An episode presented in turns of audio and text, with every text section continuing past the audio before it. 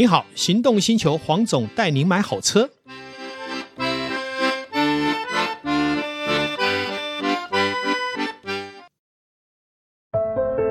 当科技遇上极致守护，当听感无限延伸，释放感官的驾驭之旅，你将习以为常。All New CR-V 搭载顶级 BOSE 音响，Honda Connect 全车十具辅助气囊。为你从容实现御风而行的感官享宴，想品味 All New CR-V 新质感风范，欢迎亲临 Honda Cars Honda。黄总带你们还有车再一次来到线上，很高兴再一次找到我的好朋友塞巴来为我们一起谈有关于整个世界经济的展望以及投资的看法哈。呃，赛巴，我们打个招呼。好，谢谢黄总导叔，很还有听众，很高兴又要再次来到节目。很高兴塞巴的到来哈，今天我有一个问题想要问他。好，大家都说，到底联总会的利率到顶了吗？嗯，那是否升息结束要准备降息呢？还有一个就是大家关最关心，最近在市场上大家都说要买债券。嗯，那我知道塞巴对这个有他自己的见解跟定论，嗯嗯、也希望利用这一集呢，让大家更清楚知道这个里面的当中的眉眉角角跟细节。嗯、有时候听着大家说未必是正确的，对不对？对啊，就是你想想看，如果你是债券。债券基金的那个的投信，你当然希望卖基金可以卖多一点，是，所以就会是他们主要是卖方，他们会讲很多的论点。可是人就不是神，我们不一定知道未来会发生什么事情。嗯、现在看起来就是联准会的利率是在高档，没有错，相对于过去十年。可是未来的十年，如果利率都在高档，它现在我们来看的话，可能它就不是一个一个所谓的真正的高档，这个就是永远都不知道。那我认为就是说，像现在看起来。美国的通货膨胀其实并没有被压抑收缩的很漂亮，就是到现在，就说利率已经到五帕多了，但是你的 CPI 还在三 percent，所以有可能我们要忍受这一个比较高的通胀，可能是五年、十年。那你有做这样的阴影吗？嗯，你有没有思考过，万一接下来利率常态性就就变高了，就以前固定都是两趴通膨率，现在固定就是三趴四趴了，那你要做什么调调整？你现在贸然的去买债债券，不见得会是正确的选择。嗯，可是什么时候应该买呢？等到联准会降息的时候，再做最后的上车也不迟。因为这是公开操作嘛，对，对不对？因为你第一个联准会它是一个前瞻指引机构，有时候它的它的决策是公开透明，而且它它本身不是不是银行，它没有想要坑杀你。嗯，就是说它的讲法有时候很笼统，可是它的做法，我会认为说，以买债券来说，我。最无脑的方法就是我等到联准会第一次降息之后，那我当然也可以猜，就是说我可能在他真的降息前，他他在喊话的时候，那我可能先买。但是就是投资有赚有赔，你先进场风险就高，你后进场利润就低。嗯，人生一直都是这样，所以你如果真的要布局债券。那当然，你可以可以到那个时候就做，做单笔的操作。可是，如果说你是一个资产配置投资者，就是说像我，我现在 ETF 我零零五零股票部分我已经占了大概七成，因为最近涨了，它它的总部位就变多了。那我债券或定存的部位我就变少了。那我其实就可以考虑，就是说可能我把我部位卖个五 percent，开始慢慢加码债券。嗯，这个就是一个呃安全又会有获利的一个方式。对。而且，如果你看好未来的经济展望，甚至于可能还会经济会谷底翻身，股票投资绝对也不会输给债券嘛，对不对？对啊，我们人生就是追求平衡。是，所以说有时候我们说，在这个时机点听到这么多债券的消息，当然我们就停看听。对，好，就像刚刚塞巴讲的，当联总会真的降息的时候，嗯、我们再动作其实也不迟啦，因为那个时候的反应很可能只是谷底加个零点五趴一趴，对，那其实没差。对不对？但是至少让我们更安心。万一就像塞巴讲的，未来长期的利率都在五趴上下，嗯，那这个债券就不会有什么波动了。你只能赚它一点利息而已。对啊，嗯。然后，所以其实债券的部分，我还是鼓励大家去找那个全球性的或美债的 ETF。嗯，原因是因为债券操作其实它债券的个股。它除了个股之外，它还有天期，就是短期债、中期债、长期债，它的殖利率曲线是变动的。嗯，有时候虽然尽管都是在升息状态，但是长债和短债走势会逆转。嗯，那债券交易员其实就是在做这种事情。那你如果说你都什么都不懂，你就是进去进去就是买单一债券，你其实被套的几率一定。风险很高。嗯，所以像那个美国的话，有那个。BND 或 BNDW，嗯，就是它是所谓的全球或美国债的 ETF，嗯，它也是平均分散。是，那你就是分期的去投资那种产品就 OK。嗯，那在台湾，如果你不想要，不想，就是说你在台湾你想要做一些安全的投资，其实定存也是很够用的。很多人小看定存，但是其实定存它长期来说，它的货币货币市场的报酬，它是接近于长长。中中长债，嗯嗯，是差不短、嗯、或短债，应该说中短债、嗯，差不多是这个范围，是，所以不会是，就是说你有股票有有定存或有债券，其实就会是一个安全的配置。对，像我最近我的做法就是，因为我一定会有一部位的美元嘛，对不对？嗯、我就把一笔到期的美元定存呢，继续找了富邦去议价。也接近五趴的利率，嗯，其实是很棒的啊。当然，我们不要去期待汇率嘛，因为这本来就是我的部位，所以它的汇差跟我无关。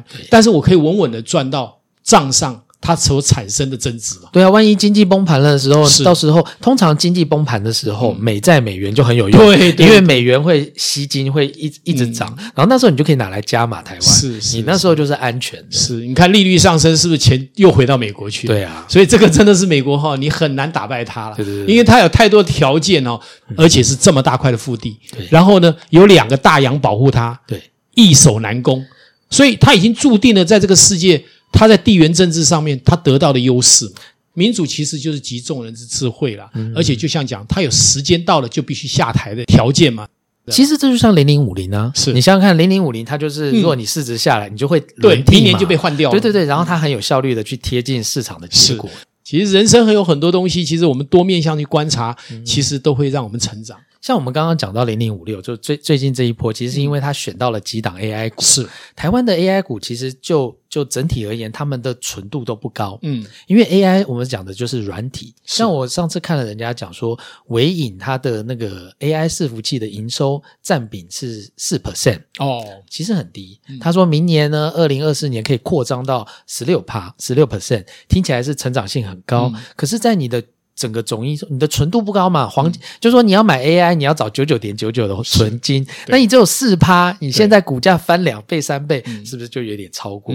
那我们就会看到说，哎，股价也都拉回来了。是，那像就是说广达、技嘉也是，就是说它是 NVIDIA 的代工厂比较大的公司，所以他们、嗯、他们的毛利率也的确是在增加，没有错、嗯。但是我们整体而言，因为广达它还有 Notebook 事业、嗯、事业，就是它的事业群很大，它还有很多的事业，所以它不会，就是说 AI 对它来说是一个小小资金，虽然毛利很高，小金。小金鸡，但是它的它带来整个对股东的报酬，因为最后来说还是回到股东的配息、股东价值嘛。嗯、那我既然只占营收一小部分，所以对我的股东价值就比较低呀、啊嗯。但是股价喷个五倍，那你当然会大家都狂下车。你看像宏基就一直卖嘛，然后老板就是大家就知道，对呀、啊，十年难得一见，对，什么时候不好卖了，我当然将来可以投资。那问题是你是接到刀子，呃，你是接到股票的韭菜，你要。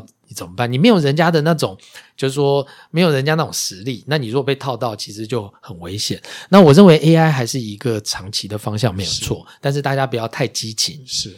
那我想问一下哈，这个有关于 AI 的烂商就是辉达哈，对对对，最近公布的财报好像还算符合预期。对，那你有没有超乎超乎预期？对，你有没有什么看法？呃，我必须得讲说，其实因为我自己在玩 OpenPilot，我对 AI 的研究就是说比人家早了好几年。是对这一点我。现在的 GPU 是这样，就是说。嗯就是说，我们用的显示卡其实它不是最好的一个 AI 训练的一个运算器。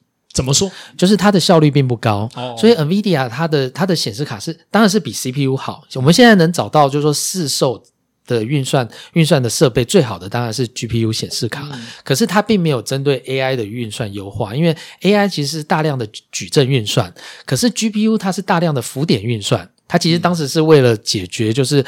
叉八六系列就是整数运算的缺点，就是它要精度到很多小数位，嗯，但是它不是处理人模拟人人脑神经的一个矩阵运算，嗯、人脑神经就是说 AI 的演算法其实是大量的矩阵。嗯，那 GPU 做了一个事情，就是它大量的需要把资料和记忆体之间搬移，所以它的效率不高。嗯、那只能说我它比 CPU 更好，就是说比 Intel 的 CPU 效率又更好。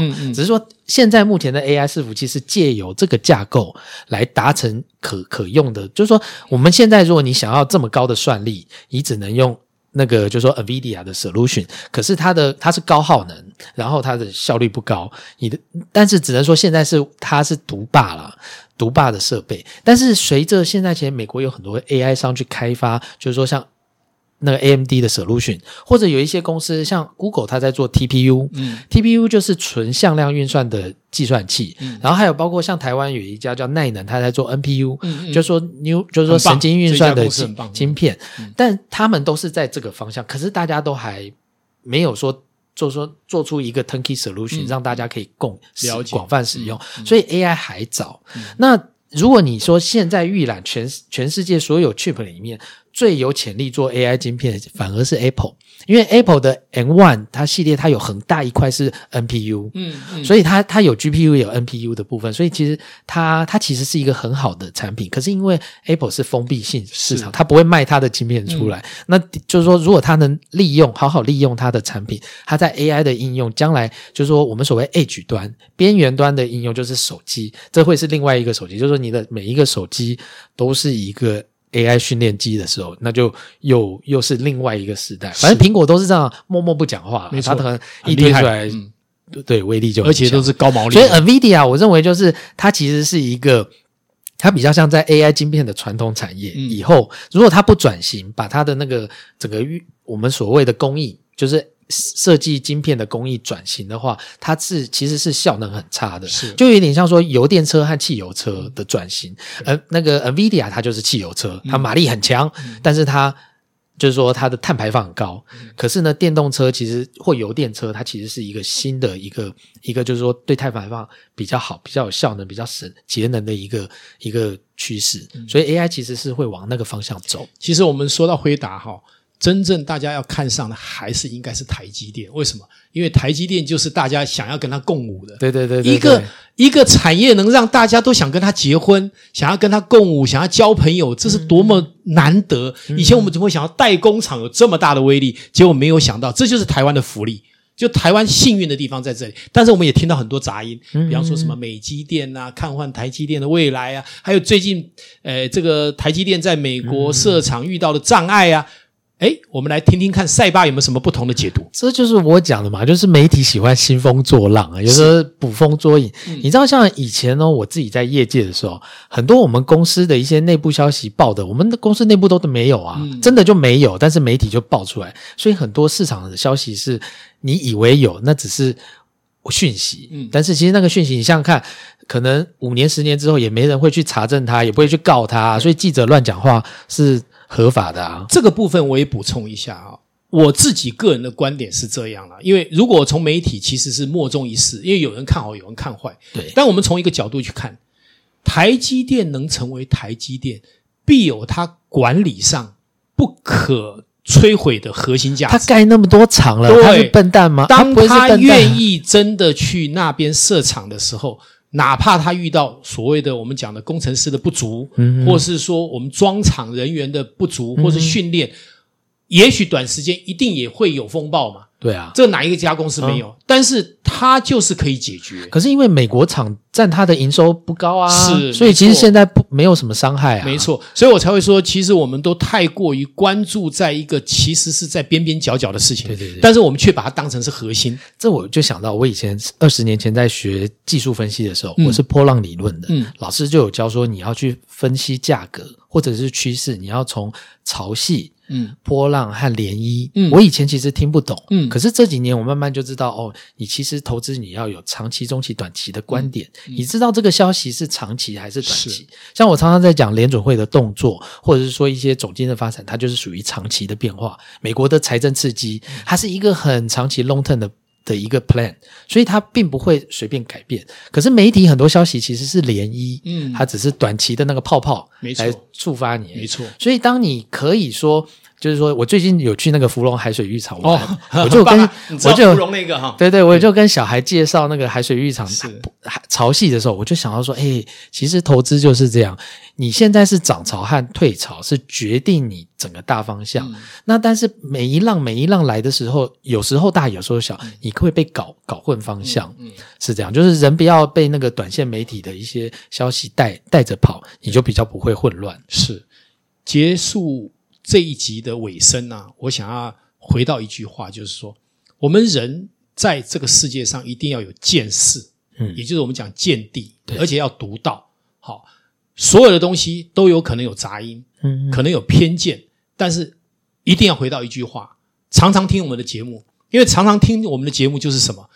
我们的中国最有名的文学批评史一开头的叫做《文心雕龙》，嗯，他有一句话我很喜欢放在身上，嗯，凡观千曲而方晓声，嗯，好，凡操千仞而后士气，嗯，就是你要听很多的曲子，你才懂声音，对，你要练了很多的剑，你才知道什么叫做好的器，好的物件，嗯，好。以此来跟大家，呃，这个做最后的结束的一个分享，嗯、就是你真的要博古通今，嗯、你才不会被任何不同角度的媒体去误导你的方向判断。对，这样我们才会活得快活。我补充最后一句话，就是因为我投资的时间很长，嗯，然后呢，所以在大家可能会会觉得很。波澜波就是说波涛汹涌的时候，在我来看，其实有时候是轻描淡写。所以当你走到这一层的时候，你就能比较平静的去看待市场的变化。是从历史来看，所有的一个状态都是什么？只是一个小波澜，因为它毕竟逃不过整个历史长河它所平衡出来的结果。对，啊，这样子我们就放心了。我们其实过的每一天都是安稳平乐的。绝对不是什么高潮迭起，高潮迭起中一天、三天、五天来看，当然，但是以我们一生百岁来看，其实都无关紧要。好，就在这里做一个跟大家的 say goodbye 的话语。那也感谢今天线上的听众，还有我们的赛巴，我们期待再次相会。谢谢大家，拜拜。